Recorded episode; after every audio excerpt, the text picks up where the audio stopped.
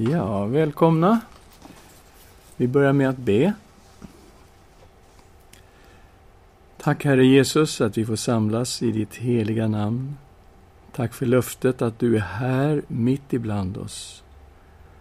Fyll oss, o Gud, med din Ande och vi ber om nåd att du ska öppna ditt ord för oss och leda oss in i skrifterna. I Jesu Kristi namn. Amen. Ja, vi fortsätter här, introduktion till Nya Testamentet.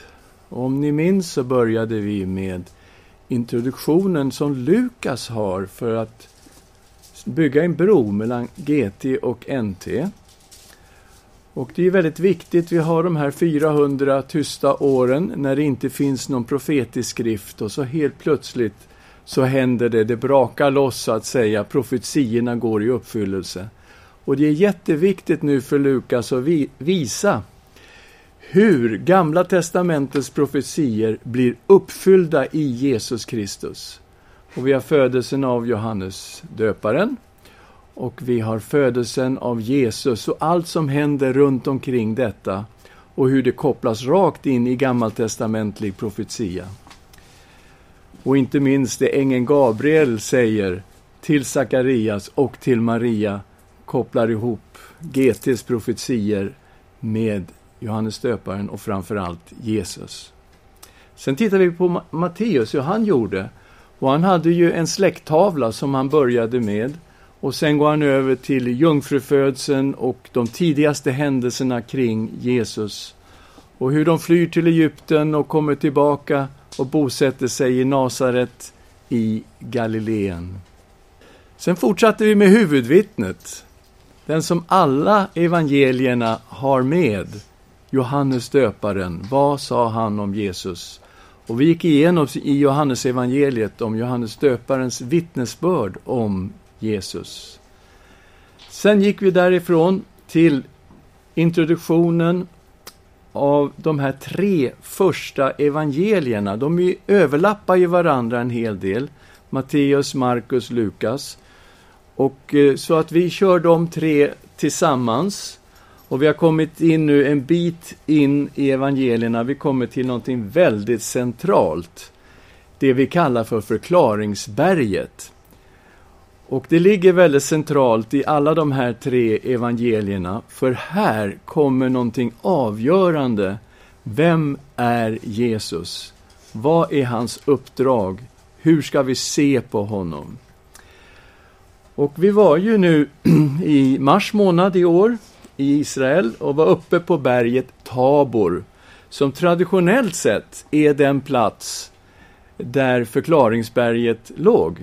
Nu vet man ju inte var förklaringsberget låg, men traditionellt är det Tabor och det finns förstås en väldigt gammal kyrka där uppe. Och utsikten där uppifrån är ju direkt bedårande. Man ser ju jättelångt åt alla håll när man är uppe på Tabor. Men det finns ett berg till som tävlar med Tabor och det är berget Hermon. Eh, för att vara förklaringsberget.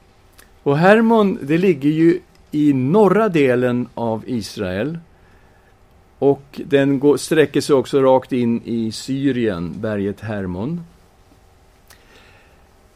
Det är ju så, när man läser evangelierna så var Jesus strax innan i Caesarea Filippi. Och det ligger väldigt långt upp i norr. Och det är också därför som Hermon ser ut att stämma väldigt bra geografiskt. För det är en ganska lång sträcka mellan Caesarea Filippi och Tabor.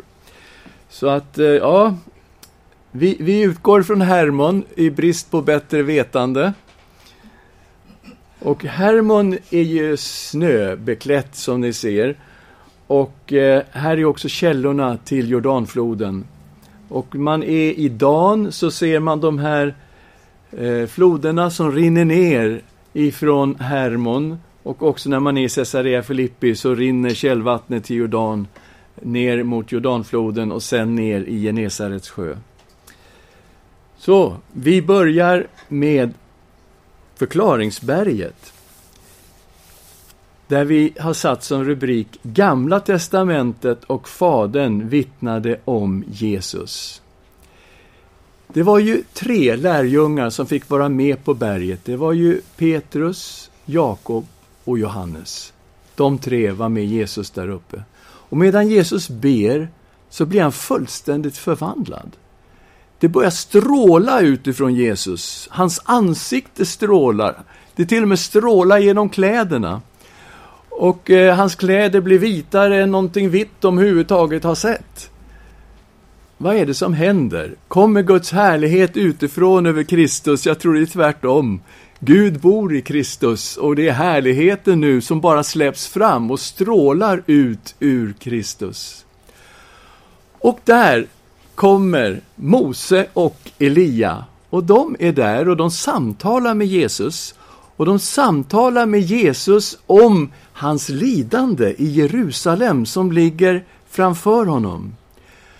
Och det här visar ju på Gamla testamentet. Mose står där som representant för lagen och Elias står som representant för profeterna. Och lagen och profeterna pekar mot Jesus och hans lidande för oss, för våra synder. Men det är inte bara Mose och Elia som pekar mot Jesus, det gör ju också Fadern. Det är ett moln som kommer över dem där. Och lärjungarna blir ju alldeles förskräckta över detta moln. Och det kommer en röst ur molnet och det är Gud, Fadern, som talar att det här är min utvalde, min son. Lyssna till honom. Och där kommer fokus. Här förklaras Jesus. Det är han de ska lyssna på. Gamla testamentet, mycket bra. Lagen, mycket bra. Profeterna, mycket bra. Men vad pekar de? På Jesus. Och Fadern, vad pekar han på? Jesus. Lyssna på honom. Det här är förklaringsberget. Fokus i de tre första evangelierna ligger ju på passionsdramat, Jesu lidande, död och uppståndelse. Det är ju flera kapitel i de här evangelierna som behandlar den sista veckan när Jesus rider in i Jerusalem på palmsöndagen och det sen går vidare på torsdagen när han arresteras och sen långfredagen och så påskdagen, den sista veckan, där har du fokus ligger i de här tre evangelierna. Och det var ju det som Mose och Elia stod och pratade med Jesus om där uppe på berget. Och vi ska titta lite grann på den sista veckan. När det gäller palmsöndagen så börjar ju den vid Betfage. Och Betfage ligger bakom Olivberget. Och sen går man i en procession längs kammen på Olivberget, ner och så in i det som kallades fårporten på Jesu tid. Nu heter det Lejonporten, för det finns några lejon vid ingången till den här porten. Och templet, ja det låg där klippdomen ligger idag. Mitt i centrum där med den gyllene kupolen. Och lite grann till höger i bilden, alltså söderut, där låg den övre salen som är så viktig i det här sammanhanget. Det var ju där Jesus och lärjungarna åt påskmåltiden, just i den övre salen. Säkerligen var det där de också var samlade bakom stängda dörrar när Jesus hade uppstått från de döda och de var ju jätterädda och ängsliga och Jesus står mitt ibland dem och säger frid vare med er. Getsemane, det låg mitt uppe på Olivberget, en olivlund och det finns olivlundar där idag också. Eller hur Lilian? Yes. Och Stora rådet de förhörde Jesus vid tempelplatsen. Där hade de sitt högkvarter så att säga. Och bilden den är taget ifrån Herodes palats där Pilatus förhörde Jesus. Och Golgata och graven låg norrut, lite utanför stadsporten. Jesus korsfästes utanför stadsporten. Och där ligger också graven. Palmsöndagen börjar som sagt i Betfage där Jesus satte upp på åsnan. Och om man är där på en palmsöndag idag, vi var ju där för något år sedan, då är det jätte, jättemycket folk som samlas i Betfage. Och så går processionen på baksidan av Olivberget upp på berget. Och det, vägen kantas ju av åskådare. Och Hosianna-ropen, de ekar. Nu är vi här bland en palestinsk grupp och vi sjunger arabiska kristna sånger. Det kändes som att komma hem faktiskt, att sjunga med den här gruppen och gå upp för Olivberget. Många tusen går i den här långa processionen. Ni ser pilen där nere, där nere i processionen och vi är ju högt upp och det är jättelångt. Det är många, många tusen som går i den här processionen. Och vi närmar oss nu Lejonporten som en gång hette Fårporten på Jesu tid. Och man spelar och man sjunger. Det är mycket glädje i det här. Och vi flyttar fram till torsdagen, till den övre salen. Medan de åt tog Jesus ett bröd, tackade Gud, bröt det och gav åt lärjungarna och sa Tag och ät, detta är min kropp. Och han tog en bägare, tackade Gud och gav åt dem och sa Drick av den alla. Detta är mitt blod, förbundsblodet, som blir utgjutet för många till syndernas förlåtelse. Jag säger er, från denna stund ska jag inte dricka av vinstockens frukt, för den dag jag dricker det nytt med er i min fars rike. När de sedan hade sjungit lovsången gick de ut till Olivberget. Sedan gick Jesus med dem till en plats som kallas Getsemane, och han sa till lärjungarna, Sätt er här medan jag går bort och ber. Han tog med sig Petrus och Sebedeus båda söner. Ni hör att det är samma tre lärjungar som var på förklaringsberget. Det är Petrus, Jakob och Johannes. Den innersta kretsen av Jesu lärjungar som får vara med vid vissa tillfällen när Jesus väcker upp den här flickan och säger Tabita, kom. Eh, då också är de här tre med honom. Och han greps av sorg och ångest och sa till dem, min själ är djupt bedrövad ända till döds. Stanna här och vaka med mig. Han gick lite längre fram, föll ner på sitt ansikte och bad min far, om det är möjligt så låt den här bägaren gå förbi mig, men inte som jag vill, utan som du vill. Medan de ännu talade kom Judas, en av de tolv, och med honom en stor folkhop med svärd och påkar från översteprästerna och folkets äldste. Förrädaren hade gett dem ett tecken och sagt, den jag kysser är det, grip honom. Och han gick genast fram till Jesus och sa, var hälsad, rabbi, och kysste honom. Jesus sa till honom, min vän, är det därför du är här? Då gick de fram och grep Jesus och höll fast honom. Den natten, torsdagnatten, förhörs Jesus i Stora rådet och det är där på tempelplatsen de hade sitt ställe. Förhören pågår hela natten och in på fredagsmorgonen. Tidigt fredag morgon förs Jesus till Pilatus som bodde i Herodes palats. Det här kallas ju idag för Davids borg. Och man har grävt ner, för att hitta grunderna förstås, till detta fantastiska komplex och hitta grundstenarna till Herodes palats. Och ni ser pilen där, den går ju rakt ner i ett rum och det är där man har gått ner och här har man alltså hittat grundstenarna till Herodes palats. Jesus dömdes till döden, till korsfästelse och han gick smärtornas väg via Dolorosa. Tariq al-Alam, som det står på arabiska. Det kom till den plats som kallas huvudskallen. Och det är klart, var låg denna plats? Så här finns det ju två platser att välja på.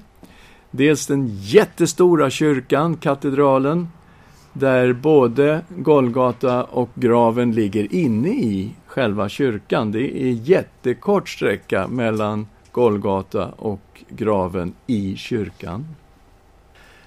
Och den här platsen som kallas för Gordons Golgata. Det är klart, det här har varit ett gammalt stenbrott. Det såg ut så här på Jesu tid. Och det är klart, man skulle mycket väl kunna kalla det för huvudskallen. Det är inte långsökt. Så här såg det ut eh, i slutet på 1800-talet. Då såg det ut så här. Och då ser det ännu mer ut som ett ansikte. Man kan se till exempel att näsan har säckat ihop och lite av pannan idag jämförelse med hur det såg ut från början.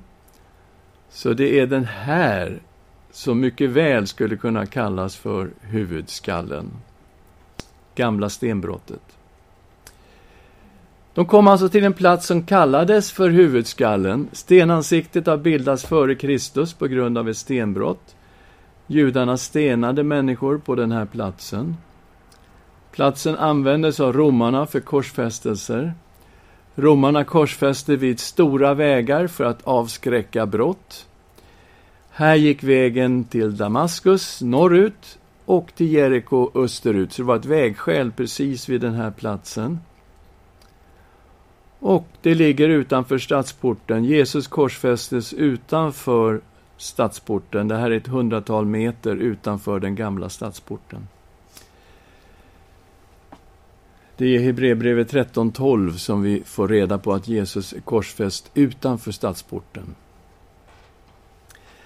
Och alldeles intill, direkt angränsande till den här, låg en trädgård.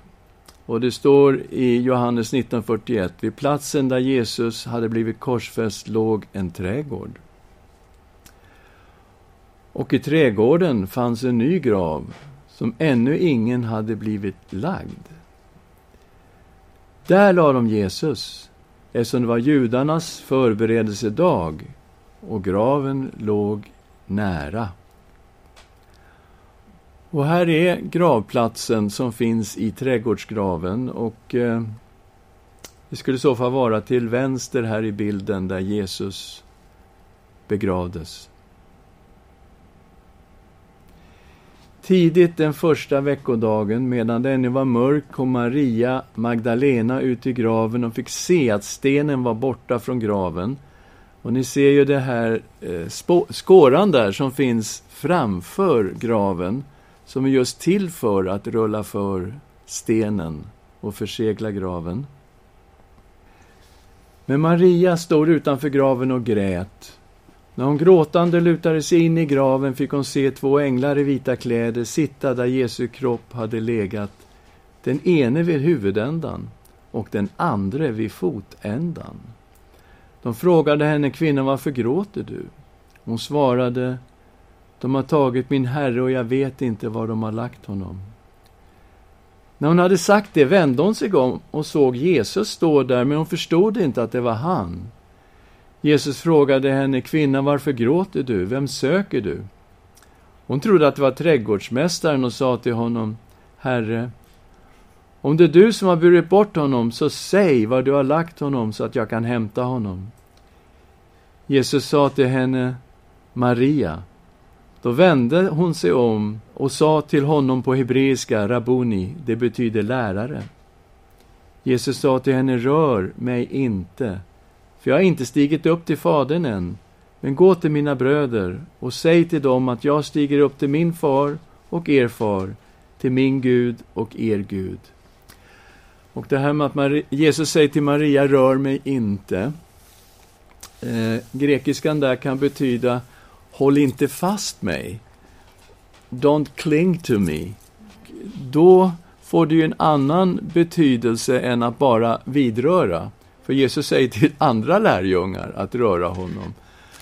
Så att eh, då får det mer betydelsen, du kommer inte att kunna hålla fast mig, för att jag kommer inte vara med er på samma sätt som jag varit tidigare.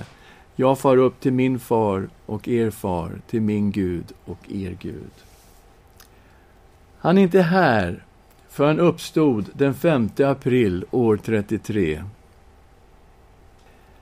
Och vi går vidare. Vi kommer efter uppståndelsen nu och vi fastnar vid detta att Jesus förklarade skrifterna för sina lärjungar.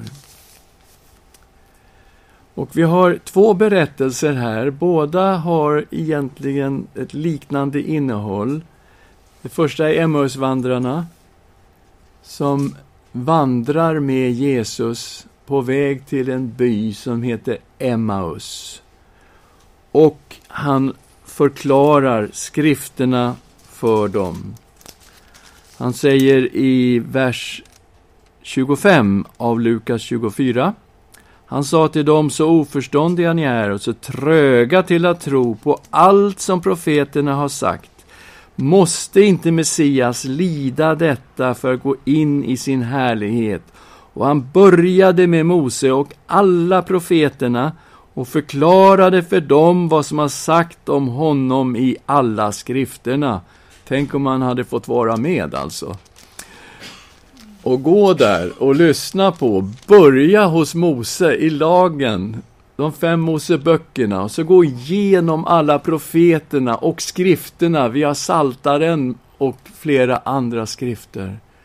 Och han förklarar alltså för de här två vad som har sagt om honom i alla skrifterna. Wow, vilket bibelstudium! Om man bara hade fått vara med. Sen så visar sig Jesus för dem. De, de förstår att det är han när han bryter brödet och öppnas deras ögon. Och sen bara försvinner han. Och de skyndar sig tillbaks till Jerusalem, till den här övre salen. Där är de samlade. Och då får de höra, de här två, att ja, men Jesus han är faktiskt uppstånden. Det som kvinnorna har sagt, det stämmer ju. Han har ju visat sig för Petrus. Och så berättar de här två vad det är som har hänt, hur de gick med Jesus på vägen. Och helt plötsligt så står Jesus där, mitt ibland dem. Och eh, visar upp sina händer och sina fötter och säger rör vid mig. Och se, en ande har inte kött och ben som jag har och de är fortfarande så oerhört i chocktillstånd så att de vet inte vad de ska säga. Och då frågar han, men har ni någonting att jag kan äta här så kanske ni fattar att det är jag. Och då får han en fiskbit och han äter inför deras ögon, står det. Och deras ögon håller förstås på att ramla ut ur ögonhålorna. Där står Jesus, levande, mitt ibland dem. Och så börjar vi i 44 versen. Lukas 24, vers 44. Och han sa till dem, detta är vad jag sa till er medan jag ännu var hos er. Allt måste uppfyllas som är skrivet om mig i Mose lag, hos profeterna och i salmerna. Sedan öppnade han deras sinnen så att de förstod skrifterna. Och han sa till dem, det står skrivet att Messias ska lida och på tredje dagen uppstå från de döda och att omvändelse och syndernas förlåtelse ska predikas i hans namn för alla folk med början i Jerusalem. Ni är själva vittnen om detta. Så här har vi ett, ett, eh, en sammanfattning kan man säga av själva evangeliet. Vi har Jesu lidande, hans död, hans uppståndelse. Vi har också predikan av synd, om syndernas förlåtelse i hans namn för alla folk. Allting finns här i en sorts kärna. Men, vad gör Jesus? Jo, han gör samma typ bibelstudium som han gjorde med de här två på väg till Emmaus. Han går ju igenom Mose, profeterna och salmerna och förklarar vad som har skrivit om honom i alla skrifterna. Och han gör någonting mer. Han öppnar deras sinnen så att de förstår skrifterna. Oj, vilken situation vi har här. Här har vi ett bibelstudium och här har vi ett gäng lärjungar som förstår vad han säger och de förstår skrifterna. Kan ni tänka er? Och då tänker man när man läser, men Lukas, nu har du gjort bort det i alla fall. Jag menar, kom igen. Det här måste vi ändå ha skrivit ner 3, 4, 5, 6, 7 kapitel till och förklarat allt det här som Jesus faktiskt har undervisat om. Eller hur? Man kan inte bara tala om det här och sen inte göra någonting. Och jag vet, jag har varit väldigt irriterad på det här ett antal eh, gånger. Över att Lukas inte har gjort det här. Ända tills jag gjorde djupstudiet av Apostlagärningarna. Då ramlade poletten ner också för Lars Mörling. Och jag förstod. Ja, men han har ju gjort det. Han har ju skrivit ner det här. För när man går igenom Petrus predikningar, som ligger där i början av Apostlagärningarna, så har vi alla de här temana som sen utvecklas i hela Nya Testamentet. Om man tittar på pingstpredikan, ja förstås har vi Jesu död, uppståndelse, vi har ögonvittnena, men vad vi har är också bibelcitatet att du ska inte låta din helige se förgängelsen. Och att detta är då från skrifterna, att Jesus skulle uppstå från de döda. Vi har hans himmelsfärd, det är taget från psalm 110, vers 1. Herren sa till min herre, sätt dig på min högra sida till dess att jag har lagt alla dina fiender dig till en fotapall. Och vi har proklamationen att Jesus är Herre och Messias. Och vid första påseendet fantastiskt att han är Herre, men det är ännu mer fantastiskt när man vet hur Petrus inleder sin pingspredikan med att citera från profeten Joels andra kapitel och kommer fram till den sista versen där. Och var och en som åkallar Herrens namn ska bli frälst. Och sen har han visat i sin predikan att det är Jesus som är Herre och Messias. Och det är ju därför, när de frågar Petrus, vad ska vi göra? Då säger Petrus, omvänd er och låt er alla döpas i Jesu Kristi namn, han som är Herre. Det är hans namn de ska döpas till sina synders förlåtelse. Då ska de som gåva få den helige Ande. Du har Joel-profetian, du har uppfyllelsen i Kristus och du har konsekvensen, syndernas förlåtelse, dop och den helige Ande i Jesu namn, i Herren Jesu namn. Och sen går man vidare till tredje kapitlet och Petrus står där och predikar. De har gått in i templet, Petrus och Johannes, det var bönetid. Sitter en man och tigger. Han är lam. Och Petrus tittar på den här mannen och säger, silver och guld, det har vi inte. Men vad vi har, det ger vi dig. I Jesu Kristi Nazarens namn, stå upp och gå. Och han blir helad. Och börjar springa runt i tempelområdet. Och det blir ju en folkskockning. Och Petrus börjar predika. Och han predikar om Herrens tjänare Jesus, och man tänker för sig, vadå, är han bara en tjänare? Det var väl inte så märkvärdigt? Jo, det var mycket märkvärdigt. Här har du Jesus, han är identifierad som Herrens tjänare. Och du har tjänare avsnitten där i Jesaja bok, med början i Jesaja 42, profetierna om Herrens tjänare.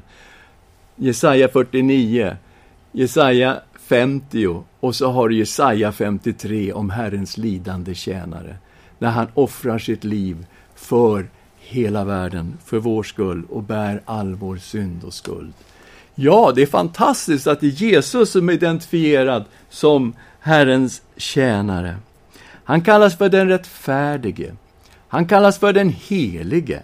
Han kallas för livets förste och hans uppståndelse finns där. Hans död och uppståndelse. Hur judarna har låtit honom bli korsfäst, men hur Gud har uppväckt honom från de döda. Men det är också Jesu himmelsfärd där. Och vad mera är, du har i denna predikan att han ska komma tillbaka. Ja, men lugna ner dig. Nu börjar det nästan bli alla teman som vi har om Jesus i hela Nya Testamentet kommer in i de här två predikningarna.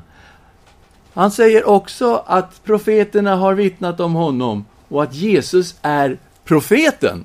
Vadå profeten?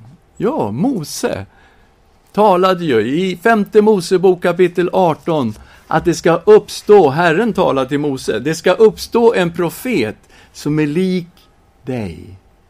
Den här profeten har judarna gått och väntat på hela tiden. Och nu var han här. Han heter Jesus. Han är profeten.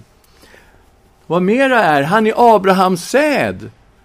Och Gud hade sagt till Abraham att i dig, i din säd, ska alla släkter på jorden bli välsignade. Och Paulus har identifierat Abrahams sed i Galaterbrevet 3 och 16 och säger att denna sed är Kristus. Här har vi dem. Alla tänkbara teman som du har i Nya Testamentet kommer här i de två första predikningarna ifrån Petrus. Och vill man gå längre så kommer man ju till det fjärde kapitlet av Apostlagärningarna där Petrus identifierar Jesus med Jahve, om vi orkar höra det. 4.12. De ställs inför Stora rådet, lärjungarna. 4.8 tar vi. Och Petrus fylls av den helige Ande när de får stå till svars för att de har helat den här mannen och det har blivit folkskottning i templet. Vad är det som har hänt?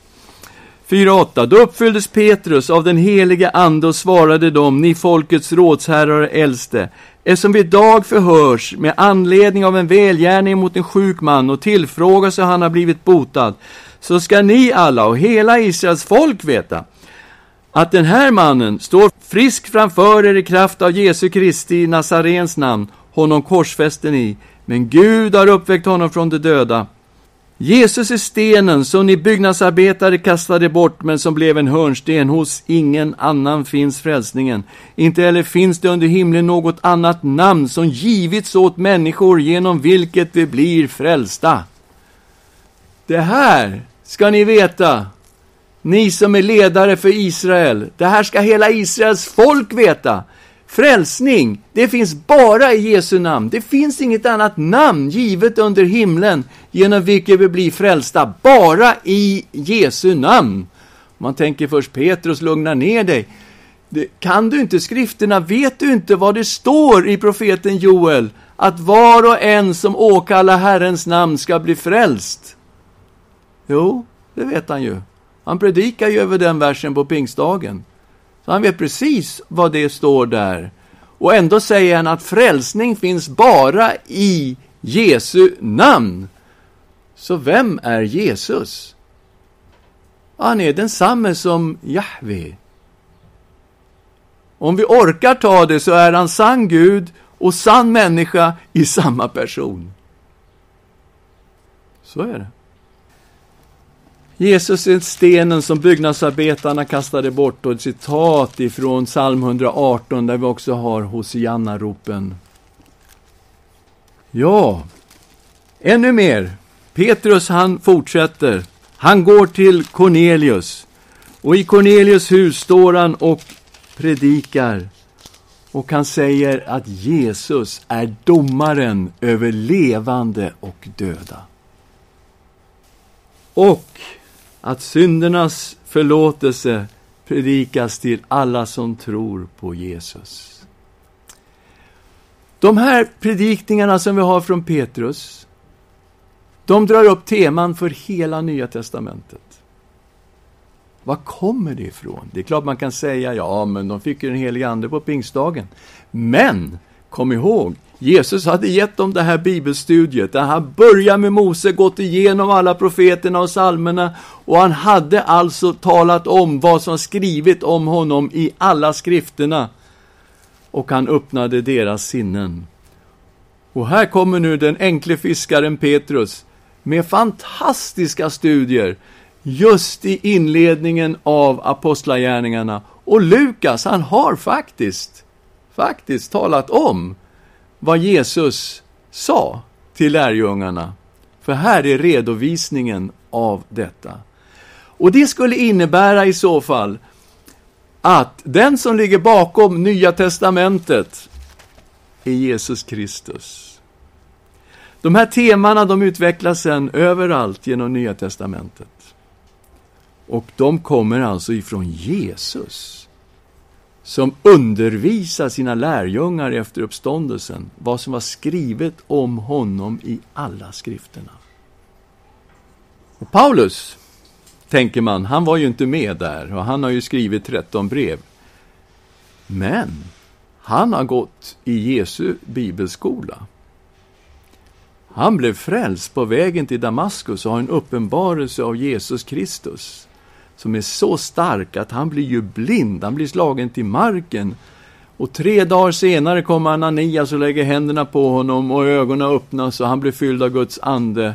Och sen drar han iväg till Arabien i tre år. När han kommer tillbaka till Damaskus efter tre år, då predikar han. Och han har gått i en bibelskola. Därför att det är Galaterbrevet 1. Berättar han att det här evangeliet som han predikar har han inte fått från någon människa. Han har fått det genom en uppenbarelse direkt ifrån Herren. Det är Galaterbrevet 1. Vi har detta. Så, NT kommer från Jesus, mina vänner. Och så slutar det med ett utsändande. Vi har missionsbefallningen, Matteus 28. Det är det sista vi tar ifrån de här tre evangelierna. Nästa gång kommer vi gå på det fjärde, som är Johannes. Men vi avslutar med missionsbefallningen i Matteus 28. Och vi läser 18 till 20. Då trädde Jesus fram och talade till dem och sa, jag har fått all makt i himlen och på jorden, gå därför ut och gör alla folk till lärjungar. Döp dem i Faderns, Sonens och den heliga Andes namn och lär dem att hålla allt vad jag befallt er och se, jag är med er alla dagar intill tidens slut. Den viktigaste satsen här är ju den första.